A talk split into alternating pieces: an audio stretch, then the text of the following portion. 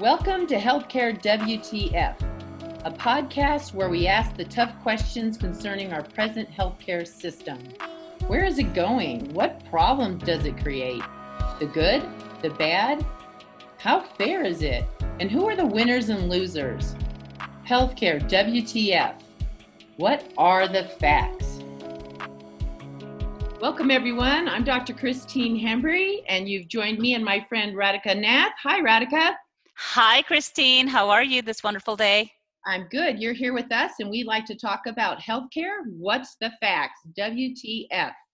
We're excited about today's program because we have a guest. Who's with us today, Radhika? Well, it's my dear friend, uh, Dr. Madhavi Pat. She's an internal medicine specialist, and she's been um, also trained in public uh, health at the Johns Hopkins University. Is right. it Johns Hopkins University? Is that how it's called? Yeah, yeah, Johns Hopkins University and Johns Hopkins Health and Hospital System. There you go. The actual medical center. Yeah.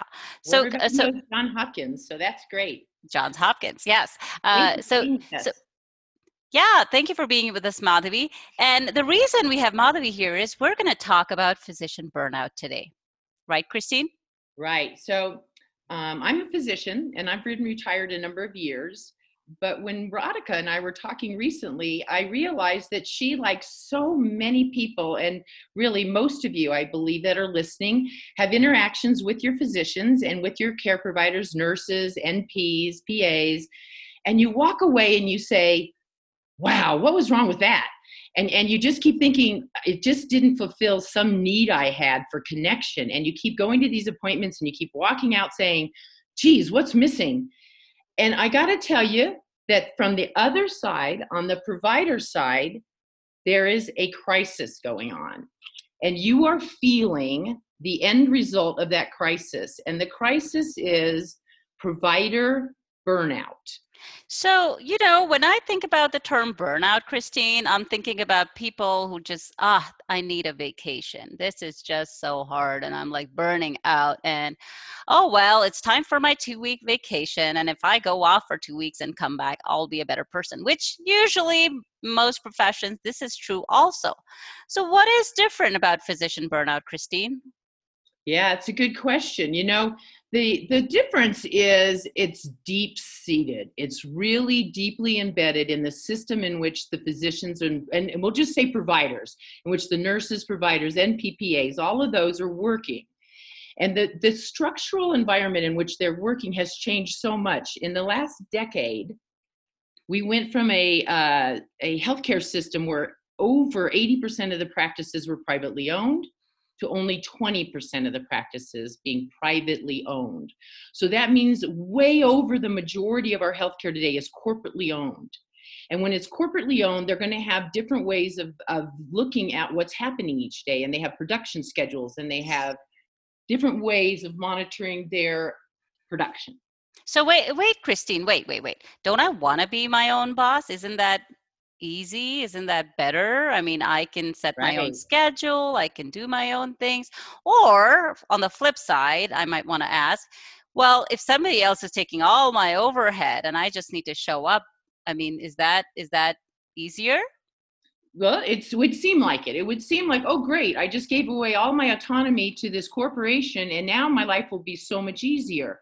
But the truth of the matter is, most physicians didn't find that to change to corporation reduced their depression, their anxiety, or their suicide rate at all. So, for instance, in the past year, we have seen the suicide rate of physicians rise to be two to four times that of the general public. Is that right? I didn't know this. And the four times really represents female. So the real brunt or the worst case scenario is female physicians are uh, creating for themselves, taking their lives at just an unprecedented number. So we really have to look at it as a healthcare crisis. And the Surgeon General, three years, four years ago, created a fourth arm to our directives for our, our healthcare.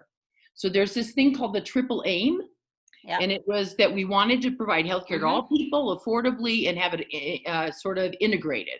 Yes. Well, then the fourth arm came recently because they realized, and we won't be able to do this if we have this crisis with the providers, which is they are exhausting themselves. So, burnout is exhaustion physically, emotionally, mentally. That's one part of it. But the other parts are even more damning to the healthcare. They are the parts where the provider feels that they don't make a very big impact that what they're doing with their efforts and with their care really isn't changing anything. That's a burnout factor. And huh. the, yeah, kind of sad, so, isn't it? Right. So, so Madhavi, I know that a few years ago you changed your practice style. In fact, you told me about this. So, but I don't know, I didn't realize why. So, would you speak a little bit to your experience, your background? Yes, and I just to piggyback on what um, Christine just said, I think that is a, for me personally, that was a big thing that there are so many social, environmental determinants of what a patient walks in with in terms of their expectations and their um, experiences. And I think the interaction that they have with the physician, there are so many things beyond our control. Like it is a little bit frustrating and demoralizing to think, you know, well, I can just put a tiny little band aid on a much, much bigger problem here. And both the provider and the patient walk away from that encounter feeling like they could they didn't get anything out of it on both sides and so i was practicing i practiced in a, uh, several different environments over my career from urgent care settings to hospital based practices to a managed care organization. Um, and then about five years ago, I switched to a direct pay model of practice, sometimes called a concierge practice or a personalized medical practice. And the the kernel of why the real reason why I did that was primarily to cut down the number of patients that I had to see on any given day. Um, and you can't do that in whether it's a physician owned insurance based independent practice or if it's a hospital run or managed care type organization and what christine was saying before that changing from you know a, a corporate run type of medical practice to an autonomous practice while it did change a lot of things in terms of you know the number of patients that i'm able to see and the time i get to spend with them there's still um, a fundamental uh, disconnect between what the healthcare system, at least from a primary care standpoint, is designed to do and what the expectations of patients and society at large is wanting from that interaction. Um, but so, so one of the reasons, like I said, was to decrease the number of patients that I see um, on a daily basis. And, and the very reason to do that, obviously, is to get to know your patients, to understand the upstream issues that they're dealing with, uh, to better handle the acute problems that they're coming in for, which often are not even the main problems. That's like, you know, I can deal with blood pressure with a blood pressure medication, but some of the reasons for their elevated blood pressure are so intertwined in so many other things that not only was I not necessarily trained to deal with, but I have no control over.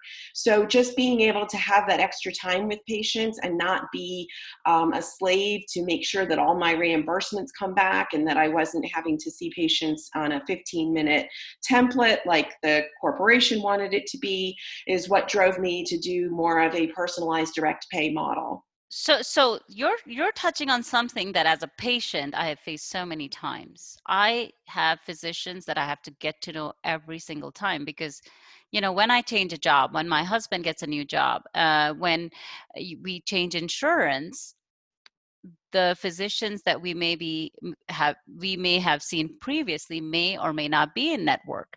And if i want to see them then i have to get to know them they have to get to know me what kind of a patient i am and it is so frustrating because it actually there are so many times i put off appointments because i don't have any relationship with the physician that i want to go and see them and tell them what's going on because every time it's brand new and it, it feels invasive it feels like a chore Right. And I think Radhika, I think that's the the saddest part of watching the infrastructure change was that the erosion of the connection the erosion of the of the healing connection between the provider and the patient just went away because of all of these logistical changes that happened the shorter appointment, the fact that your insurance would change your provider on a regular basis because either you changed insurance or the provider list changed. So this Right. constant churning of relationship created a erosion of connection.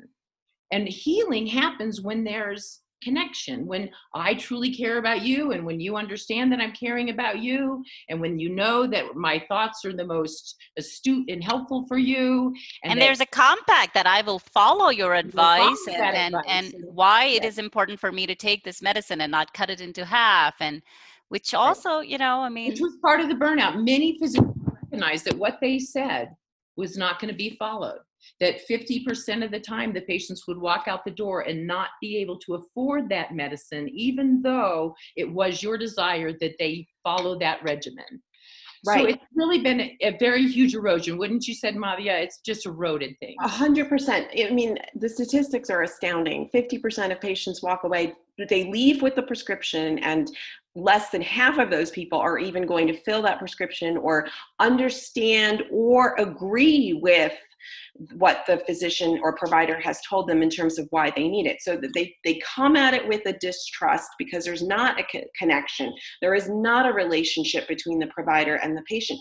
And to be 100% honest, it's not even just that the patient if you are seeing 30 people that you know that you may not see again in the next year because the average patient only stays with their primary care physician like less than three years now based on employment reasons Yeah, way insurance wait reasons. wait wait what did you say I less believe, than I three believe that most patients Oh, yeah. now and this might change ac- across demographics. Older patients do tend to stick with their primary care providers a little bit longer, but your working class, but your working um, age population from you know late 20s to 50s, say, they don't stick with their average primary care uh, with their primary care physician for more than three years on average. so that's about three visits if if we say say an annual visit so you just Can I just start throw in there that it, it's even worse than that because provider or patients are largely getting their insurance through their employers and their employers have annual meetings and at their annual meetings they decide what what This they're going to provide.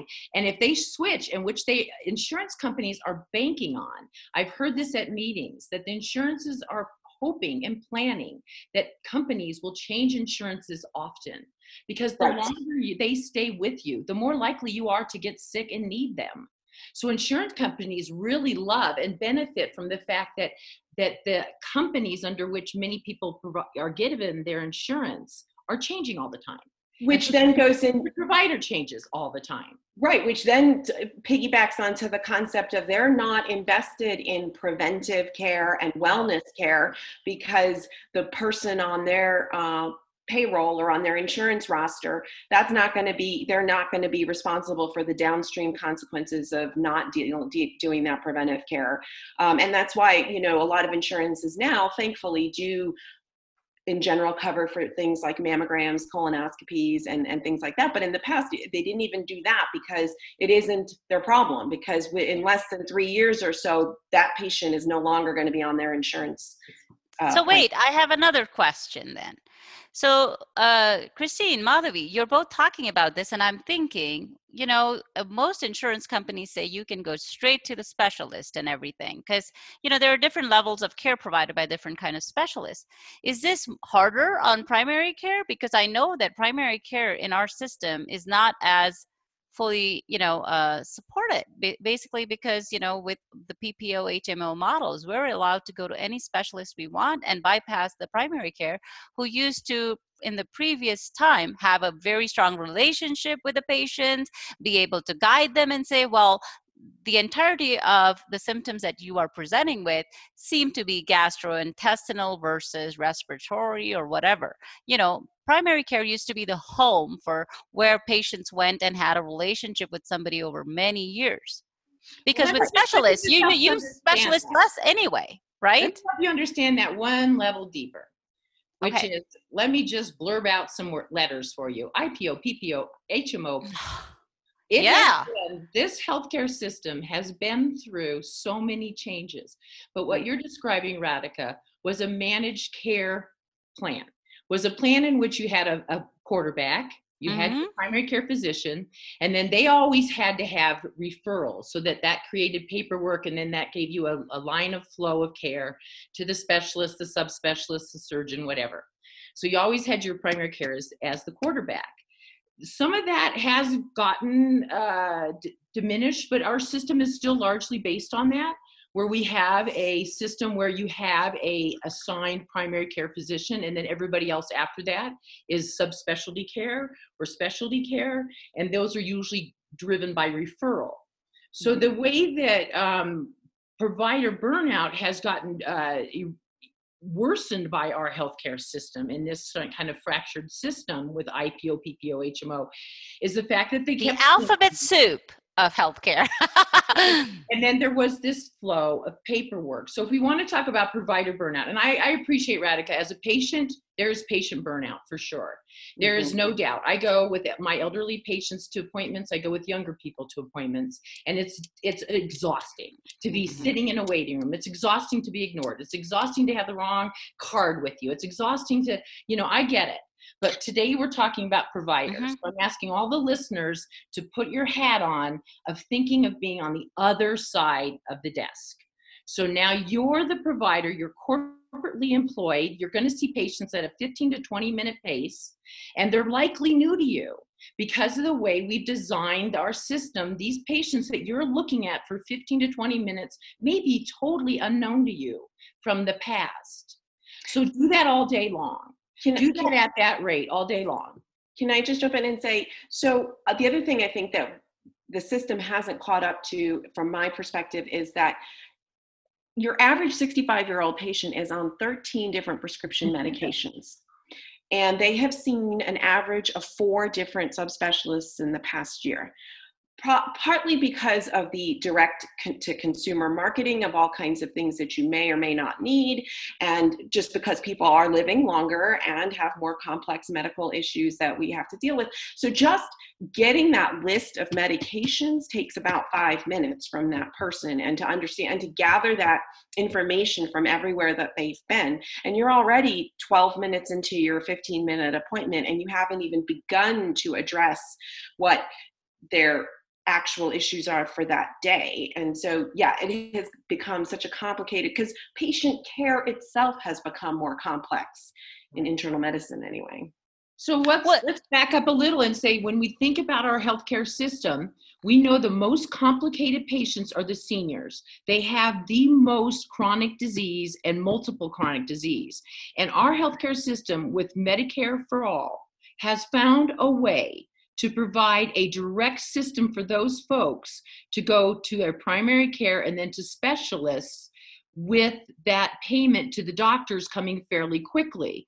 When you talk about other insurance companies, those payments get so delayed and get so held up. I have a brother in law in California as a surgeon who hasn't seen payments in six months since the coronavirus started, five months, because they're holding payments. And insurance companies come up with different reasons every time they send you a denial. They have a different reason. The form's wrong, the date's wrong, we need more information. And so those those those efforts to get the payment is so different in a Medicare system and in a private healthcare system. And that also drains on the providers. That is so, the credentialing process to get credentialed and be approved by different insurance companies to be on you know this plan or that plan. As frustrating and as difficult it is as for patients and healthcare consumers to do that it is equally difficult for providers to do that. And then we have to become part of these organizations that band together and then as a group have leverage to get better contracts with insurance companies. I mean it's it's a whole different degree that you need to try and figure out how do i even get onto these insurance plans? What am i expected to? And it's fascinating to me sometimes patients complain to me you know i got this bill from your office for x number of dollars and you were in the in the office with me for 30 seconds. How do you justify this? I look at this thing i said i don't even know where these numbers come from.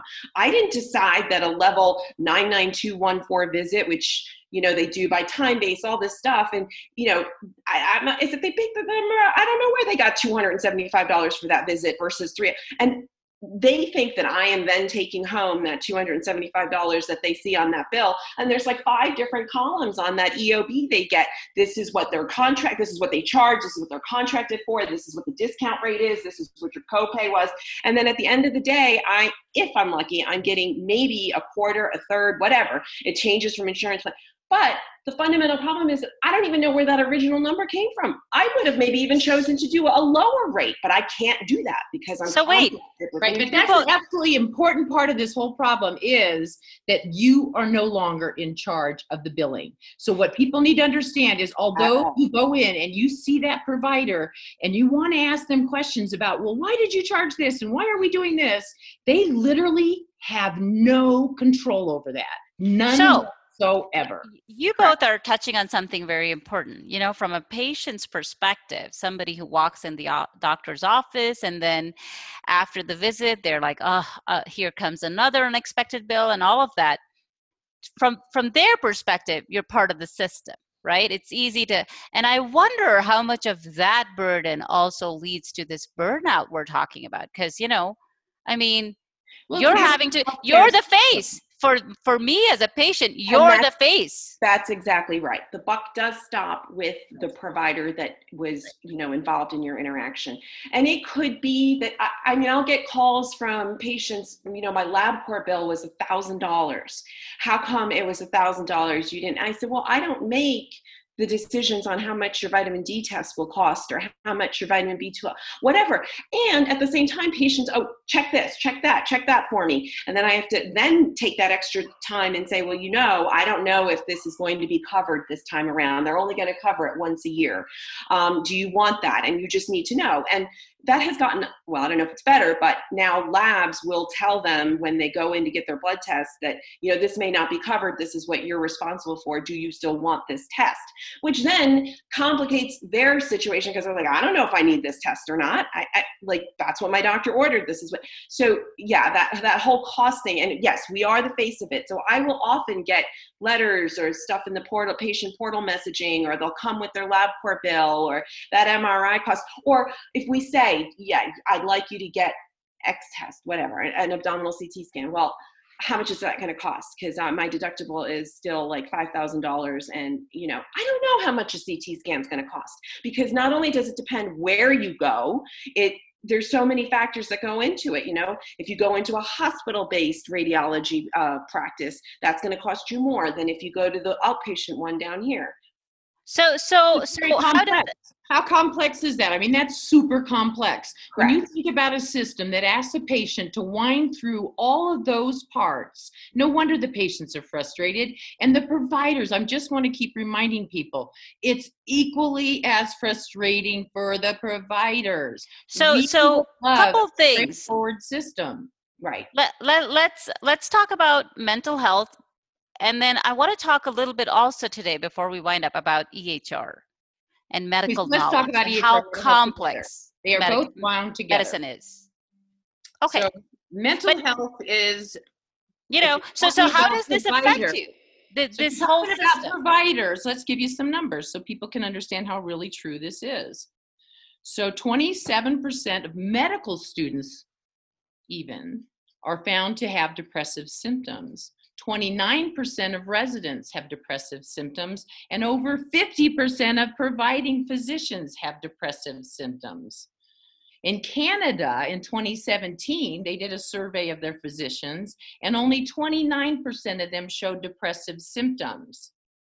Since the COVID infection, we now have depression up by 30, or I'm sorry, anxiety up 33%, and every, over the majority, the working majority of physicians right now taking care of COVID patients indicate they have stress and depression. Mm-hmm. So you're working That's with a, lot. a group of mentally challenged folks. And if you can imagine watching death and dying every day, you would understand that too. So it's not hard for people to understand in the COVID environment why people are so stressed. But I think what was misunderstood, maybe never understood by many folks listening, was that this environment of provider stress that led to depression and suicide has been there for a decade. And it is just getting worse. We gave away the control to the corporates, and they created an environment of high stress where you work, work, work quickly on patients that you may or may not have relationships with. And then you're asked to do EMR. And the EMR is just an electronic medical record of the encounter. But when you, as the provider, sit down to use it, the system largely is run by one group called Epic, but there are others. And when you use it, it asks questions repeatedly that don't really have anything to do with the care you directly just provided. They're questions that provide information for the insurance company to know whether or not they can deny this claim. Whether yeah. or not you had some pre existing or some wrong uh, avenue of thinking, correct, Madi? That there, the reason we do a, a lot of these clicks on the EHR is to help insurance to help insurance and and the idea behind it it's not all bad. Look ehrs are better than you know chicken scratch that you get from one practice to another and some kind of automation needed to be done but you're absolutely right christine that you somebody comes in with a with a specific problem but i have to ask 10 other questions or ask them about things that have absolutely no bearing on what we're dealing with then not only for insurance pro- problems, but when the quality people come in and look and see, did they did you check off this box? Did this government regulation get um, uh, taken care of to get approved for MIPS or your all kinds of financial ties into that. And so you are, you're going through this entire checklist of stuff that really has very little to do with what's going on at that particular moment. And in some cases, it creates even more of a problem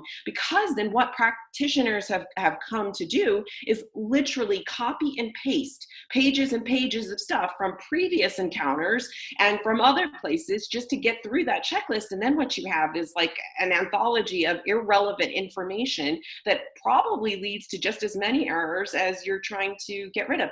But yes, that clicking and that going through that list and making sure these boxes are checked off that don't directly impact clinical clinical decision making and um, education of the patient is is astounding. It takes up way, way, way so, too. You know, I I I remember working on meaningful use back when the ONC was looking at it uh, uh, early days, you know, um, rolling out EHRs everywhere and making sure everybody had EHRs. And remember the stimulus, you know, everybody had to have EHRs, um, which is electronic health records. I'm using it differently yeah, than Christine is EMRs. Today, that's been in yes. place for a long time. It's been so, over 10 No, years. but, but my point is, my point is, I think that they reduced the time of each visit and then they thought that and correct me if I'm wrong. Tell me, is it because they reduced the time so much that they decided, oh, we'll put all of these little uh, warnings and signs so the doctor doesn't forget to cover this and this and this and this and this? And it is it is unconscionable that you don't have time for the patient, but you're supposed to spend all this time instead on a medical record, as if that is taking care of a patient. Oh, there's lots of quotes about that. Classic quotes about I no longer work for the patient. I work to the EHR or work towards, you know, it is. It's about making that that record right so that you can get on to the next record so that it's right so you can get on to the next record and that's how you work after hours on the on the computer as a physician as a nurse you sit who is that for because that insurance companies is for the pay for it's the for billing it's for billing Yep, for billing. You sit there and do these click, click, clicks as a provider after hours to make that record just right. But you're right, it has it isn't as if you're making the patient encounter just right. You're only making this record look right. Well, and the other thing that this also brings up, um, and Madhavi, we have talked about this before, how complex medicine has become. Can any physician be expected to keep up with all of the peer reviewed journals and articles that are coming out at the same time as patients have access to the internet Correct. and come in with all kinds of esoteric information, mind you, not knowledge, not experience, information. Speak to that. And that's not an entirely bad thing as we've discussed before. It is important for patients to have you know it's good to have that autonomy and that that uh, sense of agency that yes i know this or these are what i'm concerned about. This is what i'm going to look into. But that comes back to our fun our initial what we touched upon earlier that if you don't have a relationship that if i don't have an investment in you and you don't have faith in me then it becomes a, a contentious adversarial um, sort of setup from the get-go. And that is n- neither party wants wants that. So it's like I'm armed with what I know, you're armed with what what you know and who is correct and how many, you know, sources did you look this and it is it is fundamentally because there is an explosion of bad information, not just good information. And even these peer reviewed articles, you have to go through them and say, does this make sense? Because everybody feels that they need to publish something or can publish something. And I think that it, from a generalist perspective, you almost feel like, well, I can't keep up with all of this stuff in every single subspecialty and from what my patient knows. And and and you kind of feel like oh well did i miss something? And then then if the patient knows you as a physician and what what your experience has been and how knowledgeable you are then you can have a more um, fair dialogue. Like i think that when you come in with that point of like does this doctor even know what she's talking about? I saw the Yelp reviews. I saw the Google. That's the other thing too that we haven't even touched on is the social media review of providers um, and things. And and some of it is very good, and some of it is just utter nonsense in terms of what does a five star review for something even mean when you're talking about a relationship transaction. It's not that I'm selling you a hairbrush. It's there's so many other things that are going into this. So those reviews are also uh, problematic, but yeah, I think that comes back to having that fundamental uh, trust in one another and and investing in each other's outcomes. And if you start from that place, then you can take the time to say, well, this is the information that I have. These are why these are the reasons why I think this would be good for you and this is not good for you.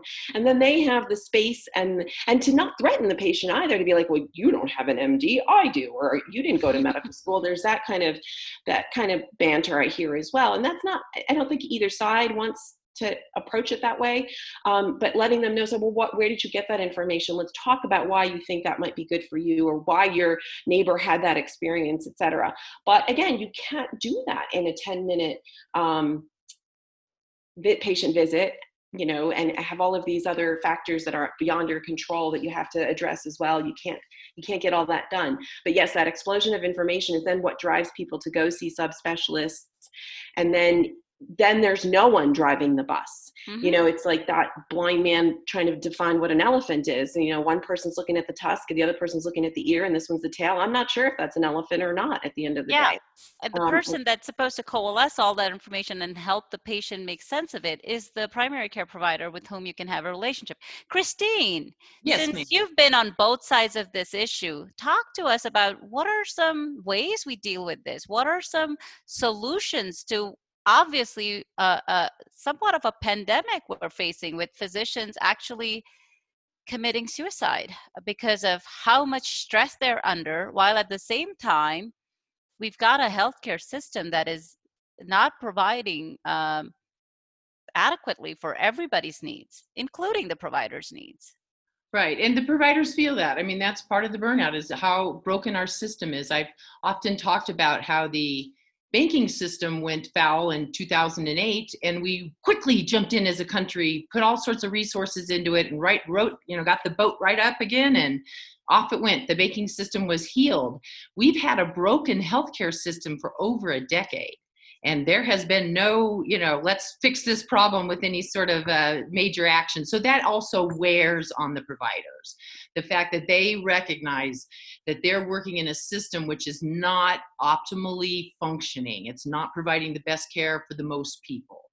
And when you put in that the fire of covid it has just accentuated this uh, this terrible situation we're in where providers are feeling morally injured they are exhausted at the end of the day and and um, they're fearing for their lives now too on top of it you know they, they're in um, direct contact with the virus and they're taking it home to their families and they're trying not to take it home to their families. And so I think, you know, you add the coronavirus on top of this mental health stress we had already created in our healthcare system for the providers, and it's going to be a real battle working with our uh, healthcare systems mental health after this virus is over. It was already a challenge. So, some of the things that are in place right now um, they are making, like I said, they are making headway with legislation that would uh, eliminate any questions on applications for medical providers that inquires about their mental health treatment in the past. And uh, right now, many states still have questions that inquire about that and could lead to you not getting employed. And it leads to a real difficult time for physicians on honesty and transparency. And so that's been worked on a little bit. Each state I, I, has. Mm-hmm. Sorry, I would even go so far as to say that it's almost like you we ought to require healthcare providers right. to show that they've had a quarterly or right. a whatever right. uh, regular visit with a mental health provider or checked in and said yes i've done these things to show that i have worked on you know and that is another part of it Madhavi is they are now requiring some mindfulness some some mm-hmm. meditation type practices for physicians some they're, they're just talking about mental health in a more open way providing programming and trying to eliminate the barriers from seeking health help rather but, but doesn't that mean you need more time Pardon Doesn't me? that require them to also give you more time to actually pursue issue. wellness? Now that's a corporate issue. That's about profit, and that's not going to change. But the underlying infrastructure problem is being pointed at. Yeah, mm-hmm. It's being pointed at. It's not being addressed yet. The legislation is working on what we can do from that standpoint. But we're in a free market system where the corporations are making as much money as they can off of you and your health care and they're using the physicians and the providers as tools to get that done and they are not that interested in your mental health and then slowing you down and keeping you healthy they really are that's not their primary goal so this is a slow and difficult battle but it's going to get a lot better for everyone when we adopt a single healthcare system in this country. When we come to senses and decide that everyone over 65 is getting good care and they're getting it efficiently and affordably, and we're going to extend that to the rest of the country. That's my projection is that if we could do that, if we could get to Medicare for all, we would see a lot of the burner uh, provider burnout go away because we could fix the EHR system to be effective and helpful. What do I, you think, Madhavi? I, uh, I totally, uh, I yes, I agree that having a single payer or at least getting rid of all of this insurance morass and all of that will be go a long way. And I think that what we had mentioned before that a lot of patients um, feel like the costs of healthcare because providers are the face of healthcare. They don't know their insurance agent. They don't know the corporation that's making money. They don't know the CEO of Blue Cross Blue Shield. They know their provider and they know the bill came from that office. And they think that we're walking away with all this money and doing all this stuff and and sometimes yes there's certain procedure based providers that I mean, that's a whole conversation for a different uh, day. But you know are is reimbursement and compensation uh, fair if an ophthalmologist gets this amount of money for this amount of time in a cognitive based procedure like internal medicine or endocrinology or whatever they get paid this much? That's that's a whole different thing. But i think that in general society in general and public in general they think my doctor's making all this money and my you know nurse practitioners walking away with this. Why am i paying for this and i'm not getting all that we're not making all that money. The healthcare dollar if you look at what the dollar goes to two cents or something crazy like that is actual compensation for providers. The rest of that stuff is a lot of paperwork bureaucracy hospital profits insurance companies you know everything else that we're subsidizing through and but we are the face of it. And so we yeah we feel like I don't know, like we're almost like the bad guys in this situation, but we're not sitting high on the hog with all of that stuff. I can assure you that. Even the ones that are, even subspecialties that are quite profitable, it's not comparable to what other um, industries are doing or not doing. And that's not even the point of it. The point of it is that we, I think there's a misconception of what patients think that we're doing, along with the same thing. Like, you know, you were only in the in the room for five minutes. How is it possible? Yeah, I was in the room for five minutes, but I did go and look at your previous chart, and I did that before you came. Or once you leave here, I will be calling your urologist to see what's going on, or I will call the pharmacy to double check that this medicine that I'm planning to put you on doesn't doesn't you know interact with what you were put on last week. And i will call you next week to see how you're doing with x y or z which now is getting a little bit more compensated with the telemedicine and the telephone follow-up. But three years ago when i would call you a week from now that is bundled into the same visit. The compensation for that is in the same visit that we had from a week ago. You you talk to a lawyer it doesn't work that way. That little hourglass on their time thing turns on the minute you pick up that phone and that's not how it works in medicine and i don't know that it necessarily has to. My my point is just that there's a lot more that goes into that interaction that i think that patients are aren't aware of and and then and then it comes back to that whole moral injury thing that we were talking offline about how you kind of feel bad you feel guilty because you, they're unhappy and you don't know what you've done wrong. You didn't have the time to do what you wanted to do. Um, and maybe you didn't know something that you wanted to know at the time of that visit and then you go back and look and you you try and figure all that out but you know and then you take that with you at the end of the day. That's the other thing that i think contributes for me anyway for physician burnout is that the clock doesn't stop when you walk out that door. I mean the number of times and days and hours that you think shoot i didn't ask them about that. Could it be could have that been a problem? Or boy i don't know. Maybe they did you know did they not get that um EKG or whatever you ordered. I, I, should call them and make sure that they did because you do feel responsible for something not being done. And I think that on off switch that sometimes you see in other industries that doesn't exist in in healthcare. You can't just turn it off. And sometimes I think providers get burnt out. And I also think, and I think there's been some literature on this, that I think that it actually affects female physicians even more so than male physicians in at least in primary care.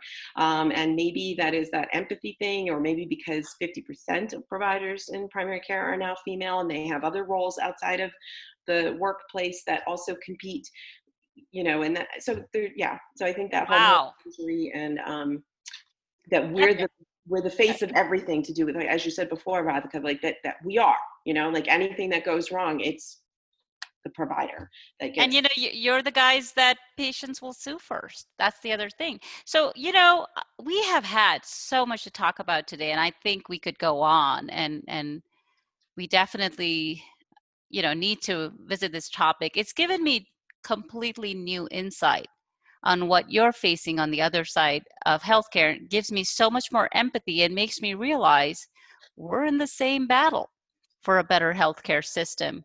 Christine, any last thoughts before we talk about next week's show and head out? Yeah, well, I'm glad that listening uh, listeners could uh, maybe for the first time uh, take a different view on healthcare and see it as this whole conglomerate where the patient and the providers are together trying to create and benefit with um, good healthcare provided. But there's this irritation, like a wound, a festering wound. Mm-hmm that we just need to address so that we can all move forward. And I, I, want, I'm glad that folks have listened because I think the more you understand that the providers are also very concerned about this. This mm-hmm. go, this they carry home at night with them the concern mm-hmm. that the care they're providing isn't getting to you. You can't afford the medicine. You can't get that test done. You're not going to do what they wanted you to do, and they do carry that home. And the burden of carrying that home is now being reflected in an unfortunate high rate of depression and suicide. And I think the way to address it is we're going to fix the system. It's going to happen slowly or quickly, however we get to that. And then when we do, we'll have a new, uh, better way to treat with respect the providers. And I'll just well, say one, one last thing that that whole like personalized, you know, direct pay model is not uh, feasible for for all patients and i'm very lucky and privileged that i was able to set that up but i recognize every day that this is not what most people can afford or can get and this is how the system should be. I think that my patients over the last 5 years have said to me gosh thank goodness i know that i can get in touch with you and i know that you know what i'm saying and i know that you're going to do due diligence and figure out what needs to be done. The this peace of mind that they have you know people think oh my gosh just because you've given your cell phone to patients are going to call you all. I'll tell you what it's actually almost been the opposite because they have a sense of ease that they're not going to get hit a wall every single time they have to deal with a healthcare provider. They it's easy it's accessible it's when they need it for you know the most part and that trust is there. And i feel good when my patients say, "Oh my gosh, you know, thank you for listening," or "You, you did the right thing for me," or "I got better and I feel better." And so that's it's a good thing. It's not always just about the finances and the bureaucracy. It's just knowing that you did something night, you know, right and well, and turned out well, and the patient is appreciative. It's a win-win for for both. And that's what we need all the way around. So, next time, everyone, we're going to talk about testing, coronavirus testing, and what is going on um, in our state. And uh, I want to thank our producer, Jerry Vermont, and Fort Collins Public Media for putting this together. Thank you so much, Madhavi, for coming on the show. And over to you, Christine. Bye, everyone. Thank you. Thank you, Madhavi, very much. Thank Bye, you. everyone. Bye.